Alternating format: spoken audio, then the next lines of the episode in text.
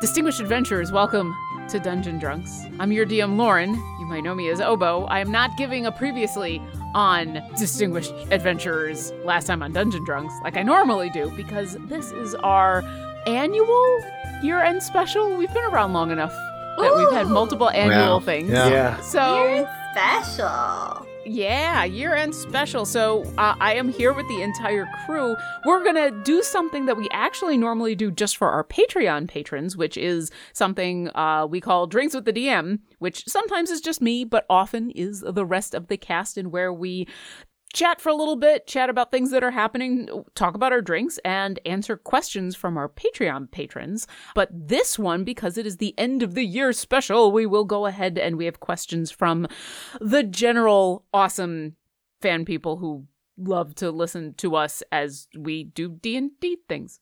I have hot chocolate. I don't even have anything in it because my wonderful husband and his wonderful sister, my sister in law, sent us a giant box of Land O'Lakes hot chocolate. The packets to put into mugs. So that is what I have. Is just it, and this one is the mint hot chocolate. Hmm. Yeah, it's in my my Yawning Portal mug, and I love it so much, and it's nice and warm. And I have probably had a little too much hot chocolate in the last couple of days slash week or two because No such thing. even before No such thing. Listen, No such as, thing. as a 43 year old woman who is trying to watch my weight and my my sugar i'm writing that line i really am however it has been between that and the fa it's been helping my my soul and my mental state and it's been lovely. So that is what i have. This giant thing of hot chocolate. Who who wants to talk about their drinks next? I usually call them people but I have a very good drink. all right then jules what are you drinking? Okay. I have Whitewater Brewing Company from the beautiful Ottawa Valley in Ontario, peanut butter stout shake. So it's a peanut butter shake stout. Hmm. So I am very, very excited. Wow. I saw this and I was like, mm, that I As you guys probably can tell, I'm a, I am a seasonally inclined person. I am not the kind of person who likes things outside of their season. I don't like things to drag on too long. I like to. The fact that something only occurs or only happens at certain times of the year, I think makes it special. Like, yeah I only make fudge at Christmas. I don't want to eat sugary treats all day long because they lose their treat aspect. So in the wintertime, I like very rich, dark beers. I don't want to drink them in the summertime. I want to drink sour beers. And I would lose my taste for sour beers if I drank them all year long. So, stouts and porters. Oh god, it just I like it's not even near my nose. It smells so good. See if I can pour this. Do a good job pouring in my wonderful mug. Sorry, this is not very good content.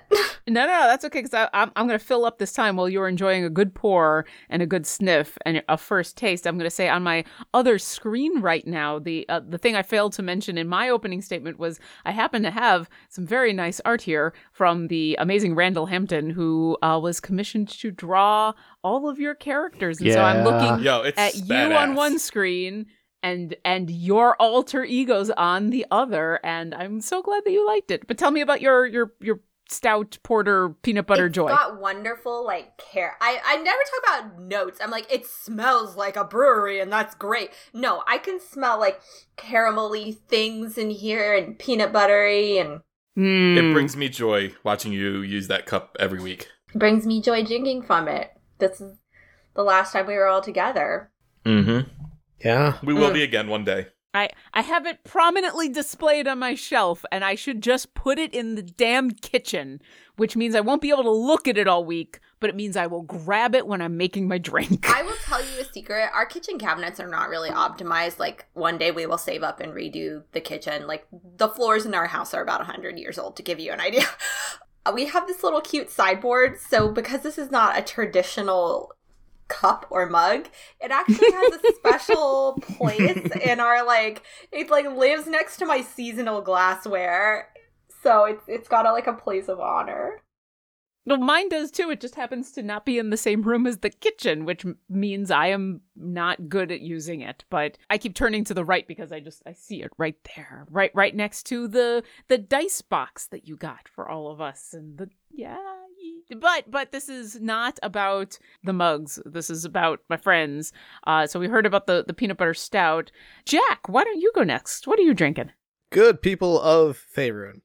Jack's choice this evening is Aloe Crisp. It is an aloe vera juice drink. It consists of aloe vera, Fuji apple, and pear. It says this body does this. Oh, sorry, this liquid does your body a solid. Hope that's not foreshadowing. I haven't had this before. My wife liked it, but let's see how I, what I think of it. I'm concerned about several of the things that you just said, but let's see. Pulpy, actually very refreshing. Light. It actually says crisp on there, and it does taste very crisp. I like this. You have to chew it a little bit though. The little pieces of pulp that are in there, but oh, not so I don't know bad. if I I'm used do to that. No. I, I don't mind the chewiness. Uh, what's the aloe vera taste like? I that doesn't. Everything else kind of sounded appealing except for that. I don't know if it's a taste so much as a texture. It's smooth, a little bit oily, not too though. It's a I very mainly clean taste- taste. Yeah, I mainly taste the apple and the pear more than anything. Okay. else. So I thought of all the flavors they had, I figured apple, Travancore on brand, and I really like this. I'm gonna go going again. Here we go. Well, while you go in again, we will move on to John. What are you drinking? John here, Carlton, uh, and I have some Louisburg apple cider. Uh, and because it is wintertime, you know, I figured it was a good uh, end of the year drink. And I would have had it hot, except I forgot. I was Well, like, least oh crap, we're recording. I need a drink. We are we are recording this right before some of us go on uh, air quotes holiday. But I think, as anyone knows, you either work for a company and where going on holiday means you're doing two weeks worth of work before you leave while you're also doing your work, or if you're a freelancer, you don't get a holiday. And so I, I think we're all looking forward to the time off, but like that lead up, jeez, it's a brutal. And I'm in the I'm in the boat where it's both. yeah. I am not in the I'm not both this year. Then yes, I know I say both like an ass. Jonathan, what are you drinking? This is Jonathan. I play Jonathan the Mad Muscular. Tonight, I have not exactly a new cocktail. I think I've had this on the show before. It is a mango truly uh, seltzer, but it has a shot of vodka in it. Ooh. So, Nice. Uh, I my clan is running uh, uh, the Deepstone Crypt raid after this uh, in Destiny Two, and uh, if if we have our A team together, then I don't have to do any of the hard jobs. So bottoms up. Yeah. I, I've I've gotten the opportunity to lead a few teams on a few different raids, and on those nights I have coffee because I don't want to be Mister falling down on my on my job. But uh, it was cool. Last week we managed to get uh, three people an exotic from the Garden of the Garden of Salvation raid, which you have to do a bunch of stuff outside of the raid. Then you have to go into the raid and do a bunch of other stuff, and then you have to actually finish the raid in order to get this exotic uh, weapon. Mm. Uh, it it's nice in that there is a path to guaranteeing you getting it, but you have to have a team that can help you get it. And I was lucky enough to where my when I got this weapon, Divinity, by the way, my team was extremely adept, and our run didn't take much longer than a normal uh, Garden of Salvation run. You're looking at about an hour. Our, our Divinity run was like 90 minutes. Uh, my Divinity run was about four hours. Mm. But uh, but my team stuck with it, and I am super proud of them. So Justin, Jacob, aka Donut, and Izzy, I'm really glad that you guys have your divinities now, and it, believe me, it makes things so much easier later on. Well, and I know you don't necessarily have a fireball shot because we're not playing a game. However, I know you do have a shout out to I uh, do. Yeah. We have some friends. They are extremely wonderful people. And I had uh, one of them, uh, Chris, aka uh, Sir Narvi, ask me what my address was, wanted me to confirm for him. So I'm like, all right, well, it's this. And then he's like, hey, you're going to be getting something. It's going to have my name on it. It's for you. And I'm like, okay. and when it arrived, uh, my wife was like, so we got something. It's got our address in it, but who's Chris McDowell? one one of he's just one of the most wonderful human beings on the planet. That's all. extremely large, extremely wonderful. Uh, you know, the epitome of the gentle giant. he is, isn't he? Mhm. Yeah. So I open it up and I get this wonderful T-shirt, which I'm gonna show on camera here, what you guys can't see. Yeah, if you were paying attention to social media on uh, on December the seventeenth, my Twitter or my Insta, you saw the Swobold T-shirt from Kobold Press, which they got for me. I really do appreciate it. It's awesome. Thank you, Chris. Thank you, Mary, aka Sailor Tweak. I love it. It's awesome. Thank you. and you look awesome in it. The T-shirt looks great. I looked like trash when I got it. Uh, I had to. I promised that before I took any pictures, I would you know shave up and give myself a haircut. So I looked presentable. I did notice that you were looking like very nice. I was like, Thank you.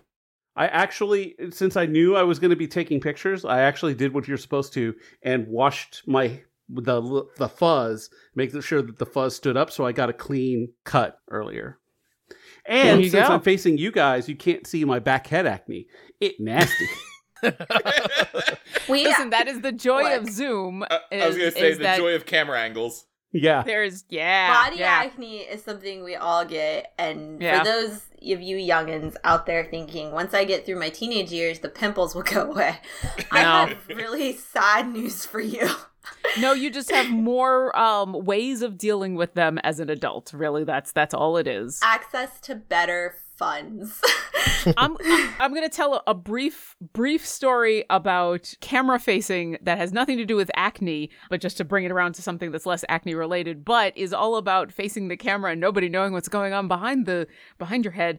I did a one shot. Uh, this was this was like a month or two ago. I was very fortunate to play a, a streamed one shot of Vampire with a couple of friends. It was, it's to this day still the only game of Vampire I've ever played, and I played a human because that's my lot in life is to be the weird character in any d&d game. And if you're going to play a game of vampire the weird character is the human. Uh, it was a it was a one shot that was like a i was playing with dustin and ellie and it was a, a very emotional very role-playing heavy kind of thing. I was playing a character who was a, a in her late 60s and uh, this was right around halloween. I remember now. It was right around halloween because the one thing i was able to do because i don't really cosplay but uh, at least in this vampire game, it's ATL by night. It's Atlanta by night. They do a lot of of dressing up and doing cosplay kinds of stuff, and I'm like, well, I I can't do all that. But fortunately, I'm playing a human, and it's right here around Halloween. I can go get the stuff that you spray in your hair to make your hair look great. i remember So I just wore a nice shirt. that. Because she was a she was a, a doctor. She was a research scientist and i sprayed my hair full of the gray stuff. I got luke to help and the whole you know we we did what we could. It actually looked pretty good. Like it came out okay on camera. I even did the thing where you like get a little bit in your eyebrows even though you're supposed to you're not supposed to but whatever. Well the one thing neither i nor my husband did was the back of my head so I was fi- I was 100% fine for the zoom, like even turning to the left when it was time for me to roll or look at something. But then at the end, so we have this emotional game that we're playing and then we're doing our cool off afterwards and making sure everybody is okay. And then I said, "All right, I'm going to show you something really funny." And I backed my chair up and turned around so I could see the back of my head instead of it just being this white gray, it was just black. it was just like cl- clear behind the curtain. So yeah, that is that is the magic of Zoom and or any uh any of the the call software that you use is all that matters is boobs up and front facing. the rest of it nobody cares. there's nothing to yeah Do- doesn't matter. Doesn't matter. And, you know, for our listeners at home, it's really just how we sound. So we we could just be in pajamas for all you know. i'm currently wearing a shirt i bought in college that is a like uh long underwear style shirt with mooses all over it Moose. Every time I wear this and I like come out the house, out of like, well, not out the house, sorry, like out of our bedroom and I like get dressed, Steven will go, the moose is loose. nice. a friend sent me a picture of a goose on a moose, and my reaction was surprisingly both of those uh, most people don't think are dangerous, but both are actually very dangerous. Oh Yeah. yeah, Uh, especially if it's geese Canadian are- moose. I've been told that all of Canada's, eh, all of Canada's anger and meanness exists inside Canada geese, which is I'm not. the one who told you that. yeah, it's That's like, my philosophy. That is, I mean, you actually are not the only person. I've had Canadians tell me this, and like, oh yes. they'll be like, all of the things that are horrible about us live in our geese, and I'm like, Mm, okay, Yep. yep. Canadians have made an eldritch pact with their geese. And they just suck all of the anger and nastiness out of, of oh, Canadian Oh, people. It's like it- a it's like a Fullmetal Alchemist situation where they've created a race of homunculus geese that embody wrath. Yes. That's that's pretty accurate. Yeah, I'd say also like don't fuck with moose. They're not you don't Lauren. want Can I play a warlock with a goose patron in campaign two? I- can, I, can I play a Canadian? I can make that happen. I can make that happen. Play If can make Queen Bay happen, I, I can make the Goose God happen. Absolutely. All right, we've got some questions. the matron of peace. We've got some questions from both social media and from our Patreon. Thank you to everybody who submitted a question. So let's let's ask some questions. Daniel wants to know. Question for year-end drinks: Will the five of you start a new campaign in 2021? Uh, at some point, yes. Probably, right? I mean, yeah. I've got the campaign of fatherhood, but then also a campaign with y'all. yeah, I doing second. I guess I'll start my second fatherhood campaign next year Yeah. as well. Fatherhood campaign too. But uh, but you know, a campaign could be a couple. You know, we could do a couple of short four or five game stints. Who knows? Stay tuned.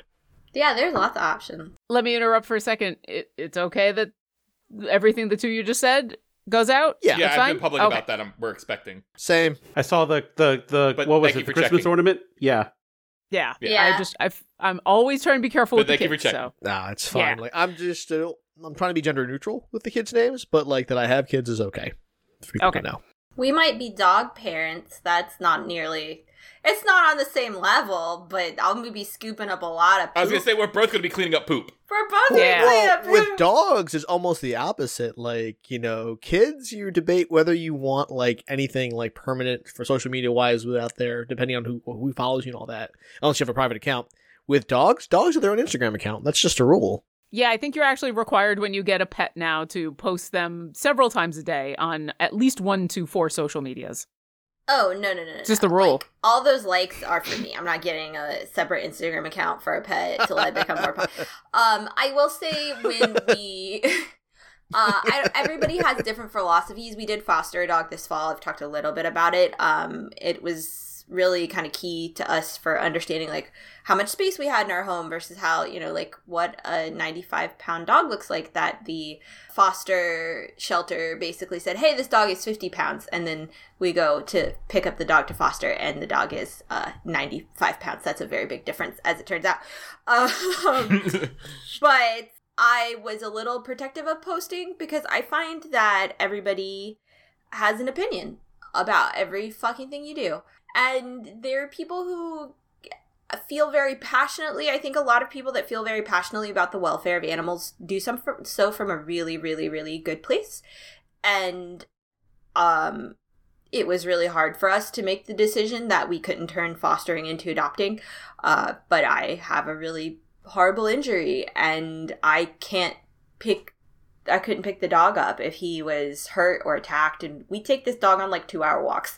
So if we were far from home and he was in a bad way and I was alone or he like started running after something and pulled me over, there'd be nothing I could do and that was like a shitty decision.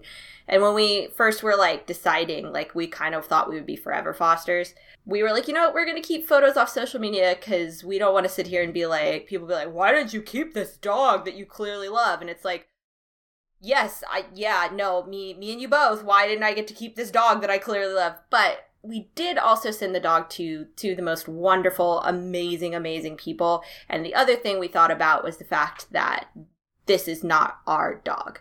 And I always feel weird about a, a creature that isn't officially ours and like posting pictures and like the privacy of the future owners and so like again everybody gets to make their own decisions. If you are fostering a dog and you want to like plaster social media with that good good dog as a way of being like you this dog deserves a home and deserves to be adopted fostering is a great thing. It prepares dogs and they do better in their their forever homes. But like i was just like really really worried about the privacy of eventually just like what will be someone else's dog and those are that's like he's he's theirs to to love on and post photos and share and And at the end of the day, you made the decision that was best for the dog. You Right. know, Yep. and that makes you a foster success. That's right. Hundred percent. What's funny is if we have Jasper in the crate, uh, our dog, when we're not home, he's perfectly fine. And if he's in the crate, like when I'm recording, he will f- lose his shit. He will freak out, like, "Hey, you guys are home. Why am I still in the crate?" However, my door to the office is closed, and we set up I set up a camera once to see Yeah. what does he do. He's literally sitting in his crate with the door open. But you know what? Like there is that difference, and and animals feel it the same way that we do. You know, They're when you have the choice. Yeah. Yeah. You know, when it's my choice to go hang out in the crate, and I can leave the crate anytime I want to. That's way different than mom and dad just put me in the crate. Oh, so It's uh, it's the like he'll hear my chair like squeak a certain way, and then it's like all I hear is pitter patter, pitter patter, and he'll like I know he's just waiting for me to come out the door, and then I won't, and he'll like pitter patter back, Yeah. right, fine. Oh yeah. but he knows that this is recording time. Yeah. Yeah. Way back in the day when I was uh, in grad school, I used and I was writing my thesis. My my sister and her husband uh, uh, rescued a wonderful, wonderful, wonderful pit bull named Havoc, and she's so people like so people oriented. And so I would go to their house so she wouldn't have to be in the crate all day while she was like adjusting because they both had to go to work.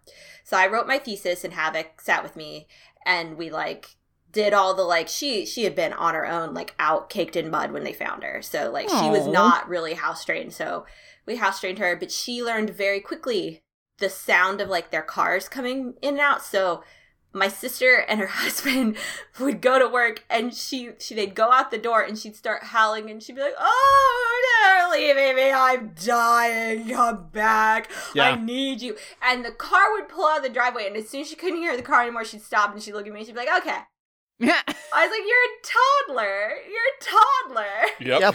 they say that dogs have the intelligence of a three-year-old, and Yep. uh, having seen both in action, yeah, I could see that. It's like everything. You know, it's like the, you put like a lead. You we put the the like the outdoor collar on her, and she'd be like, "Oh no!" And then we'd go outside. and She'd be like, "I'm on a walk. It's great." And I'm like, Yeah, dogs. And I have no transition to go back to your question, but I will. No, no, no. It's fun. It's fun. I, I love that Any anytime that we can transition to can cuddle. dogs. So the question was will we start a new campaign? My goal is, as long as everybody's having fun with what we're doing, to keep going. That being said, yeah, we're getting towards the end of this campaign. Uh, y- y'all are pretty high level. There's not much more before the the high level stuff happens, and conceivably at least before the end of the year, we will get to the end of this campaign. Depending on how much the mainlining of the story happens, it could happen sooner. And then, yeah, our, our plan is we'll, the campaign will come to an end. We'll take a little break and do some interstitial funness. We'll do some one shots. We'll uh, play some other games. We'll, you know, do some, some, some other things kind of as a as a little bit of a break. And then we'll do a, a session zero and i'll in that break time find out kind of what everybody wants to do next and what they liked about well you know what we've been playing for a very long time now. And i think we've we've all learned and i've definitely learned a lot about being a dm and i'm excited about campaign 2 because i feel like a lot of the mistakes i made in the first campaign i won't make. And a lot of the things that you know we're, we're all seasoned D&D players now, so I think questions that I will be able to ask that I didn't know to ask that you might not have had the answers for when we first started, now I can ask and you will have answers and I will be able to craft an even more personalized story that you will all find even more engaging, but I'm not going to rush it because as long Sign me up. well and and we will continue to play until uh someone or someone's say i'm ready to not anymore and then we will move on. So as long as as the thumbs up continues and i still have a, a story to tell and you all still have things that you want to do in this campaign we'll go. But realistically yes sometime before the end of 2021 the heralds of greenest will retire and we will go on to do something else. Speaking of going on to do something else. die. Sorry. You know what? That is always possible. Although once again, you're y'all are at a level and where Been there, done that. I've already died. You haven't died. Died. You were nearly dead. No, No, no, I was- was straight up dead. I know. I was was dead. making a reference. Yes, nearly most sincerely dead. You have died more than Carlton. That's true. I know. You actually. Yeah. Carlton and Death are just like good acquaintances. Like we say hi to each other in passing, like the casual work acquaintance. You, you got invited to dinner. Yeah. Well, I mean, technically, You guys y'all all got invited invited to dinner. breakfast. What are you talking about? That's right. Yeah. Well, yeah, that's true. So we got uh, some more questions that came in through Twitter. Distilled Quasar wants to know, considering all of the absolutely fantastic moments from the campaign in the last year, what are your personal favorite moments? And while you kind of mull that over, I'll remind our listeners at home, because I had to be reminded, and also it was helpful. I went to look what was the first episode of 2020, what was happening. The first episode of 2020 came out January 5th, 2020. It's episode 195. It's called Magi Medical, and it is the Heralds of Greenest negotiate with an unknown fiend for control over the amulet bound to the devil, which means this is when y'all were in the mine, in the, the town outside of the mines, uh, and specifically negotiating with the Yugoloth, who wants the uh, amulet that can control the devil that is that was bound to Travancore which is not that long ago in game terms, but was a year ago. Uh, so, with that reminder of all the things that have happened since, does anybody have a favorite moment from the last year? I know it's hard to pick. Uh, Yeah. Carlton's uh, free range zucchini. It's 100% vegan. That was pretty damn good. I mean, it's it's new, but when you told me how much zucchini I actually had, it broke me.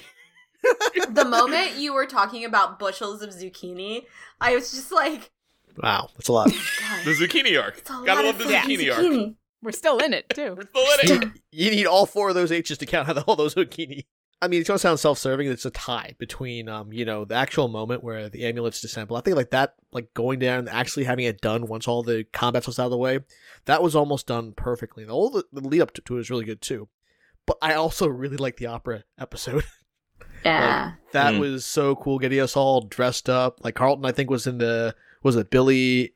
What's his name? Oh Billy. yeah, Billy uh, Porter. Billy Porter. yeah, uh, Billy Porter gown. dress, yeah, and just the whole arc of that. Even with his soul on the line, Travancore finds time to snooze with like hops, hop with snobs. That was a good. That was a lot of fun. Lauren made us a whole opera. I I I don't know. Like I kept thinking like that's a whole like that's a whole little opera that you made us. You wanted to go to the opera, so I mean, I liberally stole from from operas that I happen to know. I happen to be familiar with a couple of them. So, how about you, Jonathan? Well, I'd have to pick uh, be- between casting Darkstar and, and introducing Dunamancy to the campaign. I thought was very cool. uh, Just not only as a Critical Role fan, but also a physicist. Uh, not, I didn't quite make it to be a physicist, but but anyway, someone with an appreciation for that stuff. Uh, that was really cool. But I gotta give it to you for the revelation of Abex being on the Isle of Dread. Uh, just that because I thought it was going to be someone else, and when it turned out to be Abex, I'm like, ooh. Because with Jonathan the Muscular, we've been exploring his psyche and his Freudian tendencies. So we finally hmm. met the source of all that, and she's turned out to be wonderful. She she and, and I think also dealing with the sort of real life emotions of having an a notion of someone in your mind, but that's not actually that person. They are an entire whole person of their own, hmm. and without direct interaction with that person, uh, you know, either being acquaintances or if you're lucky being friends with that person, you really don't know them. So getting to work that out with all the other stuff that was happening out in the world, I thought was not only very, very fun in the story, but also a timely reminder for for people and for people dealing with, like all of us, a lot of a lot of issues. Most of my favorite moments from this year were moments in where either you know a couple or all of you were all talking amongst each other. I'm, I'm most recently the the conversation that uh, jonathan and bernie were having about gravity and the uh, the moon and being on different planes um, listening to to travancore and carlton talk about magic uh, that kind of stuff. One of the moments that though that was story related most of my favorite moments are either those interactions between characters or when I see one of you get either excited, surprised, or terrified by something. Which also sounds self serving, but like knowing that something happened that was a reaction and the conversation that y'all had with Thundervrak that revealed a few things about what he was after and possible complications. All of you had revelatory moments in that conversation, either about what was going on, about you know, Travancore reading into the psyche of this creature very accurately, Bernie coming up with kind of a, a brilliant plan, as, like on the fly, Carlton wanting to go, get on a boat and be a pirate, and then Jonathan having that moment when Thontorvrak cast sending and talked to someone, and watching your face was was kind of a joy. So this year that might be my favorite was was the that was brilliantly done by all of you for a bunch of different reasons and that that's probably my favorite and then also zucchini I just like negotiating with the dragon. That was good. You were excellent at it too. Like you it was brilliant. I think it also like my dad bought me this a really great book by a guy who um, used to work as a hostage negotiator for the FBI, and like I was in the middle of reading that book when we were doing this, and I was like, I'm never gonna negotiate any, anything. I'm not gonna become a hostage negotiator. And you were like, you got to talk to Thondorvac, and I was like, this is my chance. if that's not peak d&d right there like i am never going to get the chance to insert whatever except i'm playing d&d and now my character has the chance to insert whatever like that's why we one of the main reasons we play right yeah, that was that was. I was just like, you gave me the opportunity to live out this really dumb fantasy. all right uh, the bunny monster wants to know what's been the hardest recording session you had this year? What has been your favorite moment of the year? So we already kind of talked about our favorite moment of the year but she wants to know what's the hardest recording session we had this year? I don't know if this means like hardest to just schedule or hardest game to play.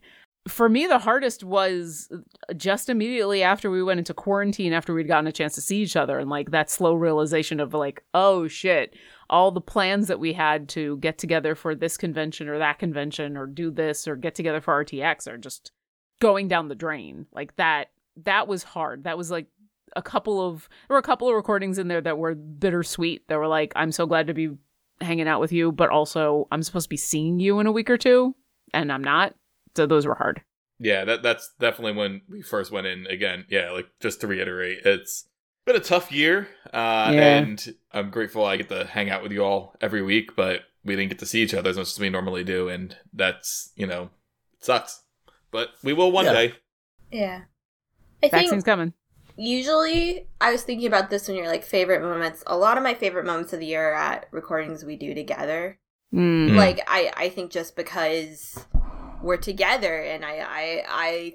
I um, hope we have great chemistry playing separated by hundreds and thousands of miles, but like I the I always feel so hype when I'm playing with you guys. It's like some of my favorite favorite moments are just like ridiculous silly shit we do because we're all together and we're just so excited. I think emotionally there've been a lot of recordings where it's like a lot of us are like, yeah, like my character's really angry, but I'm just also really angry. And this is the only time I can yell or like like I'm not you're not gonna physically fight anything. So like Yeah. I don't want to be like they've all been hard because that's not true. This has often been like the good thing, the the the light in the week that is in the midst of really hard shit. But like in a way, it has been every everything's been hard for everyone. Like so yeah, there's always been a little extra tinge to some things, I think sometimes. Yeah. I think prior to this year, everything in my life was fairly compartmentalized. There was there was Church Jack, and there was Dungeon Drunks Jack, and there was Online Jack, and there was Family Jack, right? And this year was the year where the chocolate got in my peanut butter.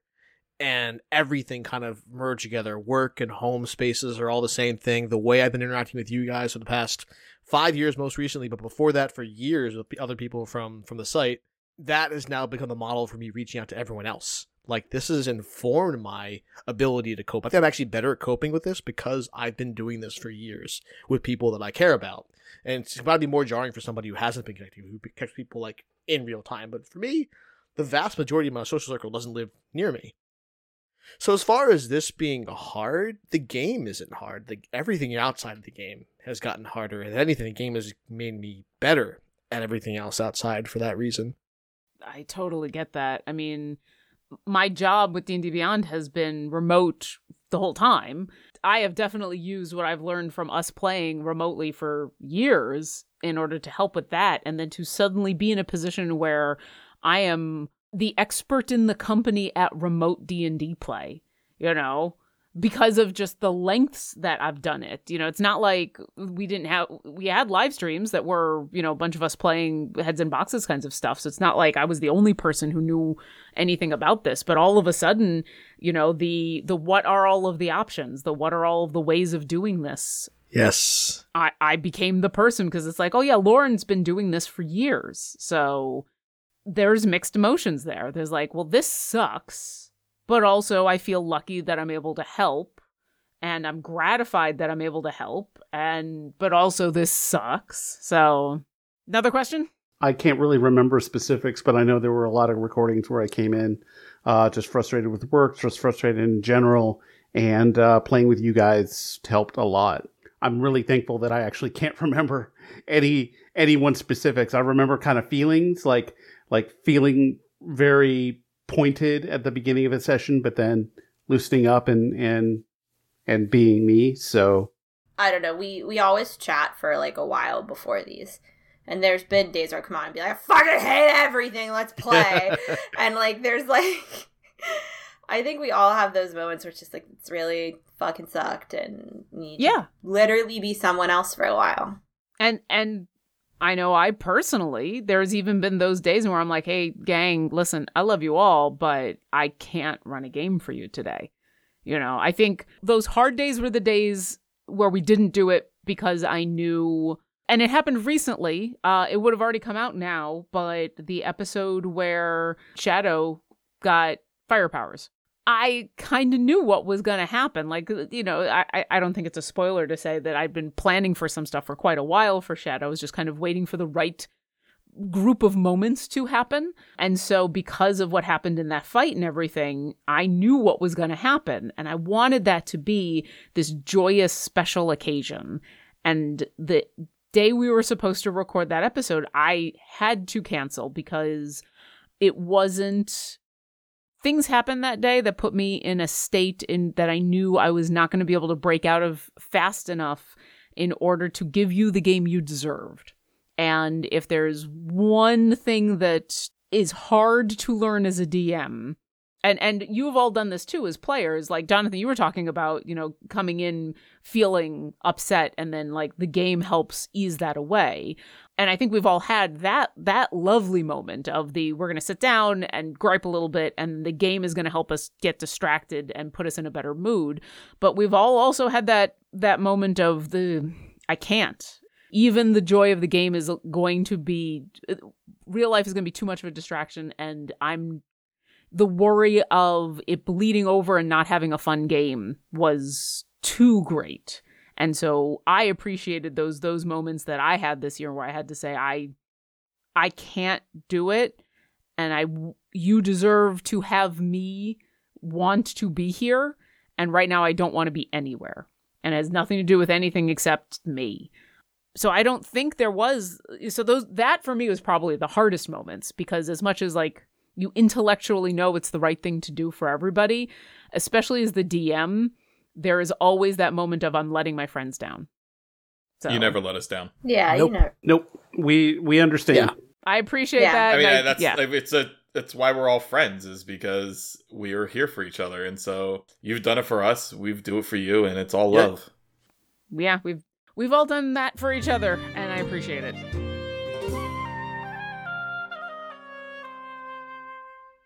We here at Dungeon Drunks are huge fans of Idle Champions of the Forgotten Realms. It's a Dungeons and Dragons strategy video game that brings together D&D characters from novels, adventures, and multiple live streams in a single grand adventure. And it is so much fun to put together a formation that includes champions from Companions of the Hall, High Rollers, C Team, Silver and Steel, and more.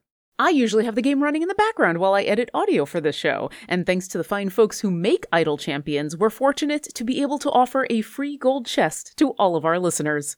This week's code expires on January 3rd at 8 p.m. Pacific, so open up the game, go to the shop, and type in this code C A R R G L O P V I Z Y. So use that code and then let us know on Twitter or Instagram what goodies you got for your champions. And now, enough of the loot drops, back to the show. Carly Bean, what would each character do to keep busy if they had to quarantine Oh, instead of adventure? She, uh, she wants me to pick an NPC to answer the question if I'd like. So, uh, if your if your characters had to quarantine for a little while, let's let's not go for a year. Let's let's just say uh, um, 40 days, reco- the original quarantine. There you go. For- 40 days of quarantine. What what are your characters doing during those 40 days? I'll answer for Soria. Yeah. Do it. Okay. Okay, because I see all of you thinking. I see all of you thinking. You know, I've always wanted to learn how to play the hurdy-gurdy, and I've never had a chance to actually play the hurdy-gurdy, and I've always wanted to learn how to play one. And so if I could get my hands on a hurdy-gurdy and actually have the time, and then I could not be around people for long enough that I could learn how to play the hurdy-gurdy without having them listen to me learning how to play, because if there's one thing that's really bad about learning how to play a new instrument, it's that everybody's got to listen to you when you're really bad at it. And once they listen to you being really bad at it, it doesn't matter how much better you get at it, it means that that's all they're going to ever hear. And so, like, 40 days of being able to practice on my own. And I get a little stir crazy after a while, probably be really bad. And after those 40 days, I really want to hug, but I'd be really good at the hurdy gurdy. And then everybody could listen and be really good at the hurdy gurdy. It's amazing. As someone whose whose sister learned how to play the French horn, she was my sister's very good at all instruments she's ever picked up, but she went from piccolo to French horn in the middle of high school, and I know what it is like to be in the house with someone who's learning how to play the French horn. Yep. Or I guess the mellophone because she was marching, and mellophone's marching French horn. But Yeah. yes, what is a hurdy gurdy? Oh, so a hurdy-gurdy, it's a, a medieval stringed instrument. You'll probably have seen them only if you've uh, recently, if you play Sea of Thieves or one of the one of the other pirate-y type games. It's in the shape of of a very large viola with what looks like an apparatus on the top. Uh, my suggestion is to also just Google hurdy-gurdy. I put in the video one of my Oh. favorite hurdy-gurdy songs ever. Is it is it It's it's It's- Patty Gurdy. it's, it's Patty Gurdy? It's usually Patty Gurdy. So it's H U R D Y, Hurdy, space G U R D Y, Gurdy.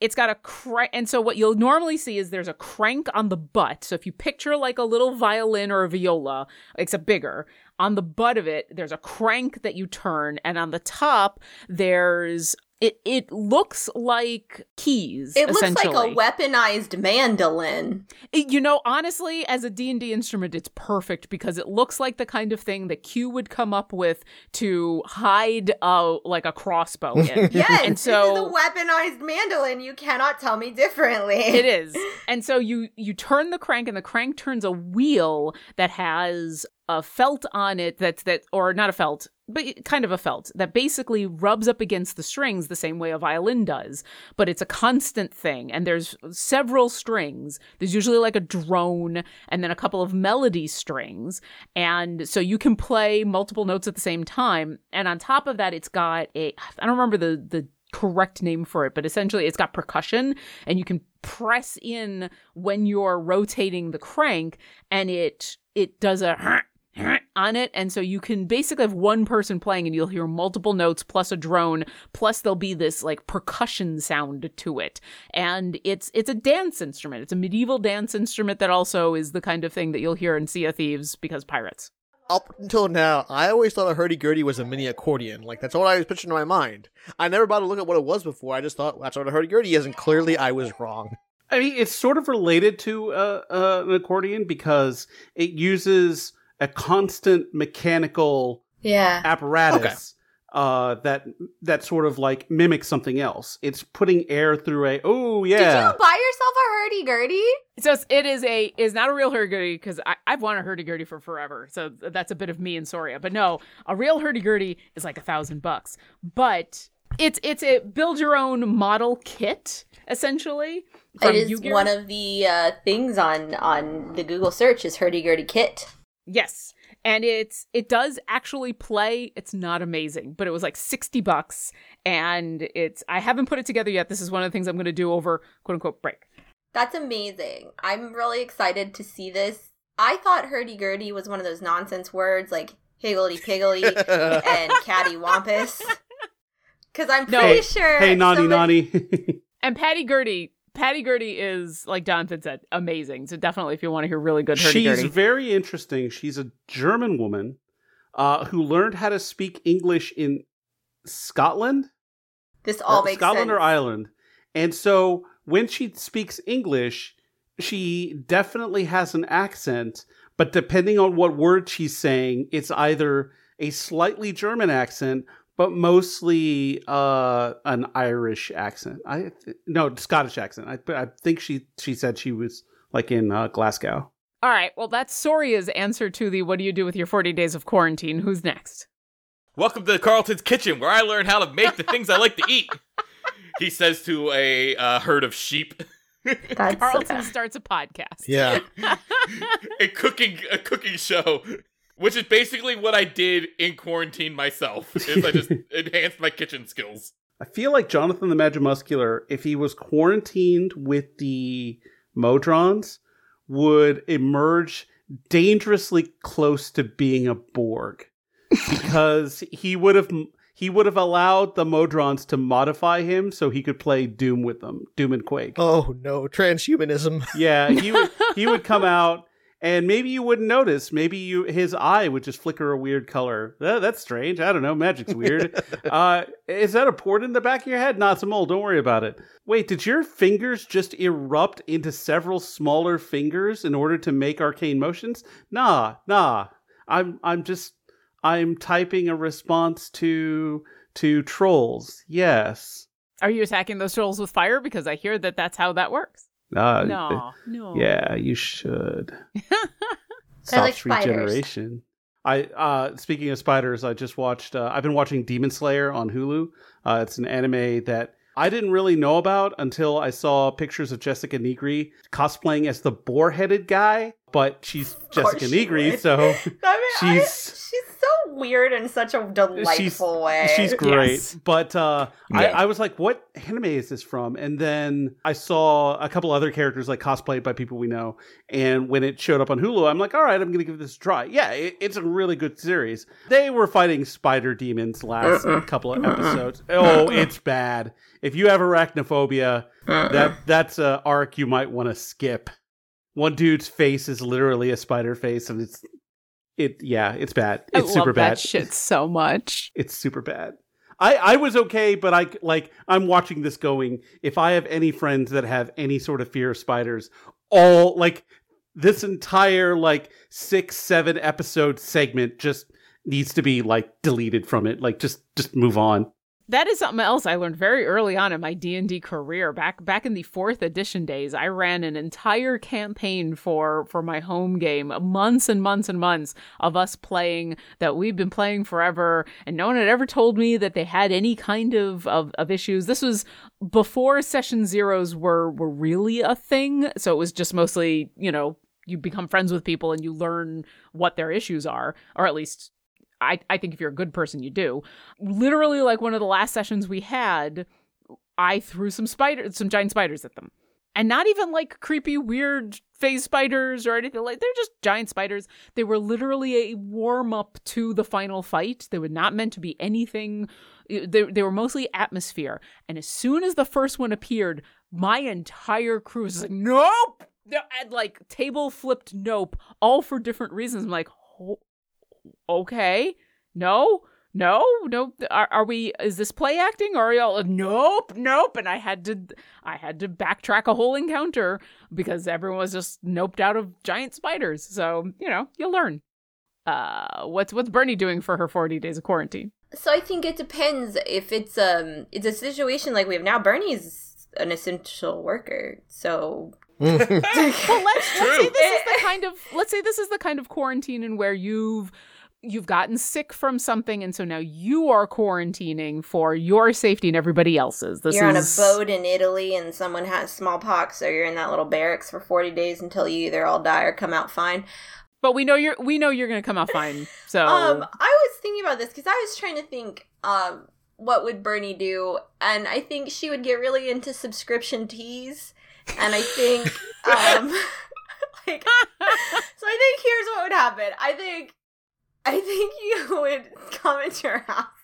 And you, if like if it, if Bernie was uh, like if there's there's two things like if Bernie is like a modern person, she has a YouTube channel now where she really really seriously reviews teas like that wonderful British man that teaches you all the different things you need to know about coffee.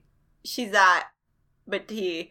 And and Carlton, who has not figured out how to use YouTube yet, is constantly in the background because I imagine they get stuck quarantining together because it's something that she would both really enjoy, but also every now and then would be a personal hell. And I think that's important to have that balance.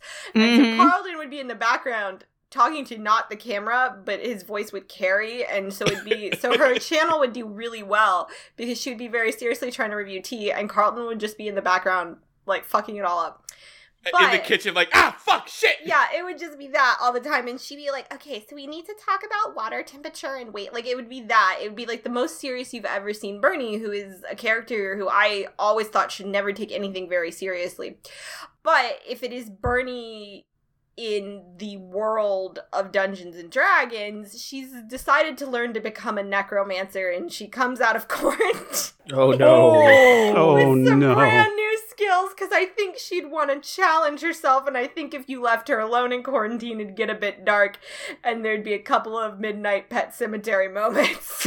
Oh, oh, oh dear. Yeah, Jonathan, you go to look for that book that you're not supposed to have, and it's not there anymore. the one and then that 40 you days gave later, Birdie for safekeeping because she's the most moral of you all. And, and then the next thing you know, she's got a pet skeleton. Ooh. It would be good. It would be like joyful necromancy. Bernie A would skeleton be like. cat or a cat Bernie would be like, look, this is Zen my in the art of necromancy. Yeah, Zen in the art, and she wouldn't be bringing back like she's she's just like because if you think about it, she is the other side of the necromantic coin. Like she's Well, okay, I, I'm going to go down this rabbit hole, but because I know Travancore still has to answer this question. I, I will not forget, but I'm going to go down this rabbit hole with you because Bernie. So, on the one hand, you already know necromantic spells. Yeah. Uh, Raise Dead is necromancy. Yeah. Like, when you bring people back from the dead, that is technically necromancy. However, and this might not be a thing that we've talked about too much, except for the episode in where Travancore was killed by The Yugoloth. Power Word Kill. All right. You were killed by Power Word Kill. I don't remember if it was in the episode or not, but I remember talking about it because that's a ninth level spell, which is hard, hardcore. And I talked about how I had actually replaced Finger of Death with that spell because Yeah. the difference between the two is that Finger of Death, if you fail it, you immediately your your corpse is turned into a zombie, whereas Power Word Kill, you just die. Now, if you just die, that sucks, but there are things that clerics can do many to things. fix that. However, if your body is turned into a zombie that is a different creature type, and you cannot cast Raise Dead on a zombie. And so when you cast Finger of Death on someone and it works, you've not only killed them, but you've prevented them from being returned to life by anything short of a wish spell. So, Bernie, are you still coming out of 40 days of quarantine as a necromancer? I think it would be like jolly necromancy. Like I think at some point she does chase Carlton around with a knife because she feels like she's gotten really good, and she's like, just, just let me, just let me, just let me look. You'll be dead for all of like forty five seconds, and if I can't, it'll and it's that fine. scene where Carlton wanna just, has his hand on her forehead and she's like swinging at him wildly but can't reach. She's like, Oh, I don't want to sully Kevin with this. And she's just got like a butcher knife because they've made a lot of money on their YouTube channel and she's got lots of diamonds now. So what she well, how it starts is she just feels like she'd like to get really consistent at I'm, raising. Bernie, I'm Bernie's monster. there you go. So she's like, just like we're just gonna do what we did. We're just gonna do what we did for Travancore, and it's gonna work out. Just, just come back. Just, come- just, just and.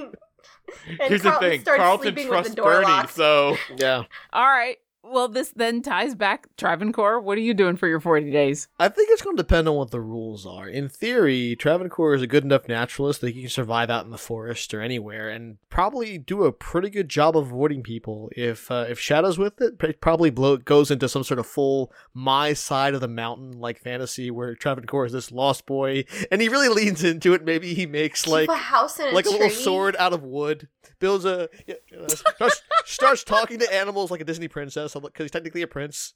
If he has to stay inside, I would say he probably catches up on some druid things, does some drawing, works on all the unusual skills that he has for some reason because of good like performance checks. Travancore can draw, Travancore can cook. Find you a guy like Travancore, but I think what Yeah. if he had a lot of time, he'd probably buy a foosball table and teach Shadow how to play foosball. All No. right, that's canon. Yeah. That- yep, yep. You're teaching Shadow how to play foosball. I love it. I love it. Okay. Al's writes wants to know what would your character's ideal picture of retirement be? I've also been told to pick an NPC for this, but I'll let you, all you go first. So, so we've talked about being quarantined. We've talked about other th- stuff, but say you know you all get to level twenty and it's you know it's time for you to settle down and retire from the adventuring life. What, what does that look like for all of you? I think for Jonathan, obviously we have the we don't know how the Isle of Dread is going to work out, so he may not get a future after this. But I think part of his his retirement is split between being an adjudicator for the transfer of instruments between Waterdeep and Thontor of Rack, just kind of being there, making sure to keep the peace. But in his off time, uh, I think he's going to return to Greenest. Going to see about a tiefling. Hmm. I mean, Carlton's already got his retirement plan in action. You know, he we invested in a small town tavern that is currently being run by my family, There you go. just waiting for that old adventurer to hang up his sword on the mantle. The new yawning portal. Yeah, I'll dig a hole in the in the bottom of it, just throw stupid uh, or green adventurers down it. Yeah, it's a gold push. Travancore, how about you? What's retirement? Oh, well, I mean, the obvious potential answer is to go back home to, to Berkanum, to take everything he's learned on his adventures and uh, teach it to his people. But then after that, ostensibly, at some point eventually, he would have to be king, unless he's able to get the democracy to stick. In which case, once Travancore either orchestrates a coup against himself and gets himself deposed as king, he might ask for Bernie's help to be like a Che Guevara type who rails the people against the unfairness of democracy. And then Travancore quietly retires to the Isle of Dread, to that uh that Driftwood village, and actually does his retire. That becomes his Elba, and he just sort of stays Aw. there because he thinks of it as like you know close enough to home, but also like being a tight knit community is something where he doesn't have to feel the pressures of of being a king potentially. I also like the idea of running a coup against yourself. Bernie, how about you? I fucking guess Bernie's gonna orchestrate a coup in her retirement. Bernie did make a promise. We've we've talked about the aging difference, I think. Yep. Um I feel like Bernie would go with Travancore cuz she told him she would and um then I think that being done cuz I don't think that's retirement. I think that It is. uh, You're right that that's not retirement, though. That is that is the things that you were doing just before you retired. That's the this is the one last job before retirement. Yeah, I think I think honestly she would uh she would she would she'd go back uh to Neverwinter and she'd run she'd uh run the temple with Cleo. The two of them together like it used to be. She A doesn't couple really of have old biddies. Yeah, I mean, like, I admittedly, I have some very best friends in my life that long before, you know, we met our our our significant others, we joked about, you know, buying houses next to each other in our old age and living as, you know, old ladies, just like our old little ladies, old ladies cul-de-sac. We'd all buy houses, and I also think she um she'd be pretty aware of how much time she would have with with Carlton and Jonathan. So I think she would try to persuade Travancore to wait until uh until after they had gone. I don't think she'd want to go go across the ocean if she thought that um she wouldn't be able to come back and see them again. Aw. Is there a specific NPC you would like to hear the retirement plans for? Oh my gosh, I mean, Tim! you kind of Or no, uh, Dorvine. Dorvine. I want to know what Dorvine wants. I, I'd rather hear it from Thontorv Rack. No, that's too. Not because plot. we gonna kill him. No, no. I did not read an entire book by a retired FBI agent for us to kill Thontor. Bernie didn't. or Bernie did. Carlton didn't read that book. Carlton read Sorgoth Whack. I'm gonna uh, plead the fifth on Thundervrak for uh because I would hate for him to lie to our our audience. We could do Dorvine. We could do it. Would, would you like to hear Tim? Yeah. Tim. Yes. Tim. So I'm gonna make junior a lieutenant one day, and and then I think when I retire from that, I want to go to acting. Like I retire and find like a nice little place to be, maybe you know someone to be with, and then yeah, I want to be an actor. I want to live out the rest of my life on the stage. Oh, Tim. All right, next question. All right, so the bunny monster is back for a question for me.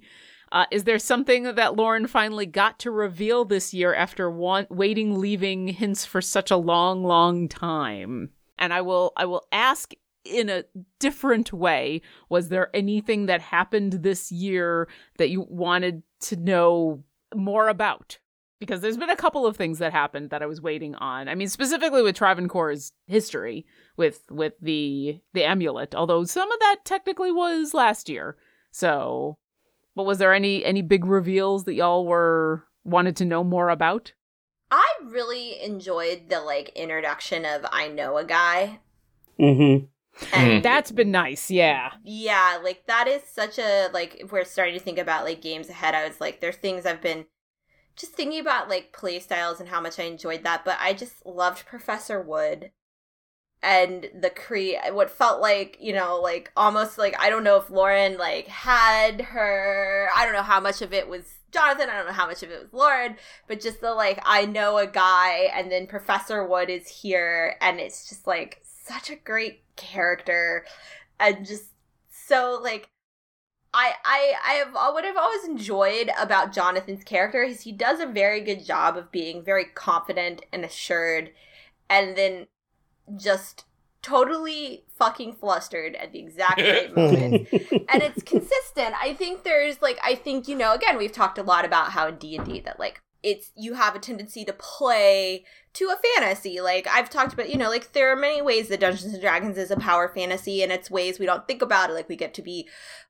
a confident in situations. We could have power in situations we wouldn't normally have but i like that jonathan is good at being like my character is confident but also then there's these consistent times perhaps around people he wants to really impress and per- and the fact it's like he's an incredibly powerful incredibly impressive person and he still nails it every time with people that he's just like oh oh god.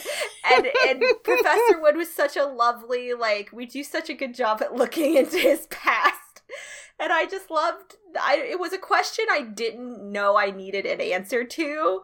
Like she was both the question and the answer, and it was just a really delightful backstory and like like I don't know, I just loved it so much. And it just was like poof. Can I read something real quick? Yeah, sure. Okay, so when Lauren and I had worked on JMM's backstory a bit, and she had asked, "Hey, why don't you put together a list of professors?" So I, being a good manager, delegated that to my friends, and they came up with a big. I I came up with a few, but they came up with uh, quite a few. Uh, so let me read this. Professor Holly Wood, Tiefling Enchanter, Major Drama Queen, extremely flamboyant and confident.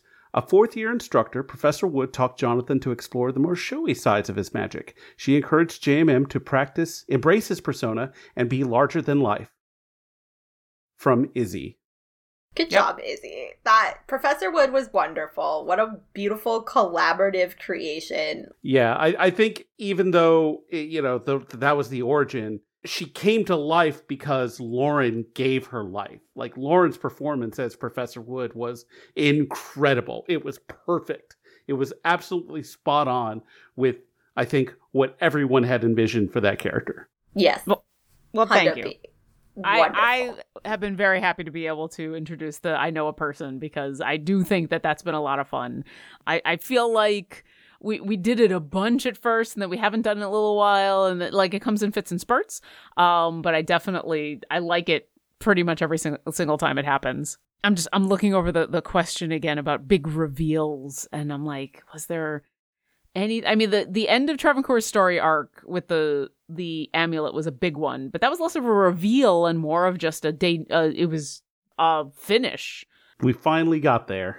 Yeah, Yeah. that was a really like relief. Like, It didn't happen technically this year. It was a little bit into 2019, but it's close enough for Jazz, revealing some of Bernie's personal history. Yeah, like her name. oh Like- yeah, well that was this year. Yeah, that's true. the full But- name was this year. But like the start of that journey was technically 2019 because it would have been it would have been like December. But yeah, like having information about your character that I've been literally sitting on for years waiting for the appropriate and the right moments to spring it on you and then and then months and months before you actually met her when Carissa was mentioned and I dropped the last name Kinnaburo which was Yeah. once again 2019 and that's Yeah. all that happened and then I don't even know if any of you noticed but I saw I noticed. I know you did, but I mean, I don't know if anyone else noticed your face when I said Kinnaburo. Uh, and then there was several more months of nothing, and then you finally got a chance to meet her. And then when you came downstairs early, specifically to talk to her and have that conversation, like that was gratifying to watch play out. And I think it's been beautiful to watch Bernie and her new family reconcile that in a way that was honoring her choices without asking for information. Like several times just being like, "Hey, if you don't want to talk to us, that's or tell us about this, that's just fine," you know? But like that was that was a long time coming too. And there's still some stuff coming with Thundervrak that I want to talk about. I was gonna say the Thontervrak sending was a, a pretty big drop. Yeah. That was a, that was a, that was a mic drop moment. the Thontervrak thing is and it's still going on so i don't want to say anything but i will I- what i will say is i feel tiny tiny tiny bit proud because i will say Thontervrak and everything that's going on with him has been planned since the beginning there's been things that he has been doing there are choices that all of you have made directly and indirectly that have affected his plans and there are because while you're out in the world doing things, he's been out in the world doing things too. So that's all I'll say at this moment. But like that is that is one of the few things when I when we started playing and we are using like the skeleton of Tyranny of Dragons and I took that random blue dragon, I was just like, nah, no random blue dragon just shows up somewhere just to have some lightning fun and then is just gone. And so uh his his modus operandi and his goals and everything that he's wanted have been building for years. So Oh man. So this is something I thought about the last time we played. It's like, you know, meanwhile, the four of us plus uh plus Shadow and, Bucks are off in another dimension while Thontervrak is running around unchecked. Ruh-roh. But I mean, it, how is that really different than the four of you running around in uh the spine of the world or the four of you running around in uh you know wherever you were like the you know, Feywild. exactly like That's true. you've had your own agendas He's had a lot of opportunities, which like I should feel better, but I kind of feel worse now. Listen, I I don't think you need to because there's only so much that y'all can do and there were a couple of cases where you went your separate ways and that was the end of things and that's fine and he went off and did his own thing. All right, one last question and then we're going to call it and I appreciate this as the final question because uh, you you know me. Friend of the sh- all these have been friends of the show, but friend of the show uh N Scott G wants to know each member's favorite type of pie and I want to know your character's favorite type of pie. I mean, it's apple for Travancore, right? I mean, that seems to be the obvious one, but it has to be a specific kind of apple pie, right? Ooh, well. Insofar, yeah, insofar as you know, the Netherlands do not exist in Faerun, I would say the equivalent would be a Dutch apple pie. I think that would be Travancore's favorite of all the because he's trying to have t- chances, opportunity. He lives in a big city. He has, he has no stranger to the various kinds of apple pies. But uh actually, I am partial to a key lime myself. Like, if made properly, a key Mm. lime pie is amazing. How about the rest of you? Carlton would have to be the uh, blood pie from Greenest from way back when. Yeah, the, the the pie shop, the place that you went that just had pie. Yeah, and uh, one of my favorite pies is a shepherd's pie, Mm. um, which is just not really a pie, but has pie in the name. You know what? It counts. Totally counts. Bernie, how about you? Bernie clearly favors the tarte au citron uh, Mm. for obvious reasons, but she also likes just a straight up good lemon bar. I, God, it's hard to pick a favorite pie. I really love chocolate pecan pie, though. Mm. And Jonathan? Jonathan the Magic Muscular, I feel like at some point in his journey would take. He's had a lot of pies. He likes them all. He would travel to a magical land and be introduced to something called a moon pie. And Ooh. that would blow his mind. And he would. It would probably contribute if he found it later in life to uh, the true gut, uh, true not true, well, true gut, uh, but the true grit. Uh, Jeff Bridges going, "Yep, I'm old and fat." Yep, it would be. That is the best Freudian slip ever of all time. Did you like the moon pies that you got at my wedding? They were I, bomb. I didn't Those- have any. That those will kill me. Bomb but did you get to have one? Because they were supposed to be in the out of town guest They bags. were. Okay. But uh, I can't recall if our moon pies survived the trip. It's very possible they didn't because moon pies are pretty fucking wonderful, and to to include them in the out of town pack was genius. Do you have a favorite type of moon pie? There are more than one type.